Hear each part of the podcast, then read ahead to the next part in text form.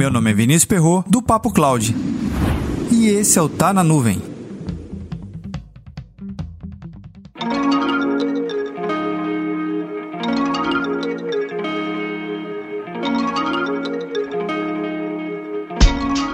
Há um pouco mais de 10 anos eu venho atuando com projetos em computação em nuvem. Até aqui tudo bem, mas sempre ouvi falar na seguinte frase: que a computação em nuvem e a tecnologia em nuvem veio para democratizar a tecnologia para todos e qualquer tipo de empresa. Será que isso é realmente verdade?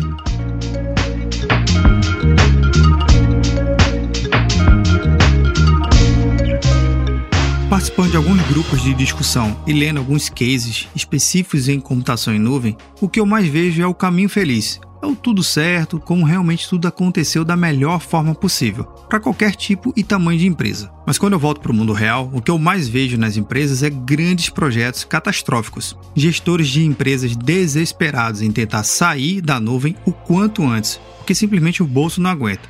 E de novo, eu não estou falando de fluxo de caixa nesse momento. Aqui eu estou falando realmente de configuração no ambiente nuvem totalmente errado, que óbvio, vai refletir financeiramente em um projeto. Mas não existe nenhum bolso ou nenhum fluxo de caixa saudável o suficiente para poder aguentar erros em projetos em cloud. E essa frase que a gente tanto ouve e tanto lê nos livros de gestão e de tecnologia é que a nuvem e a computação em nuvem veio para democratizar a tecnologia, de fato é verdade.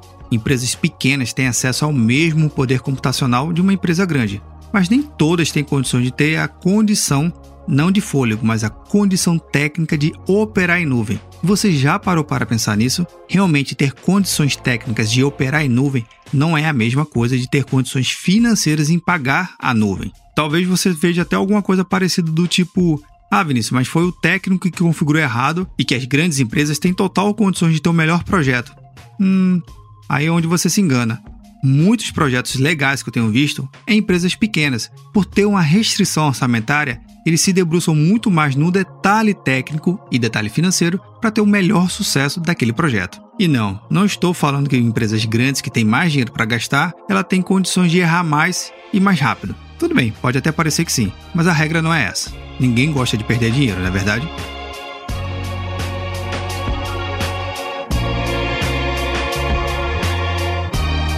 Perdendo ou não dinheiro? Comenta lá no nosso grupo do Telegram, bit.ly barra Telegram.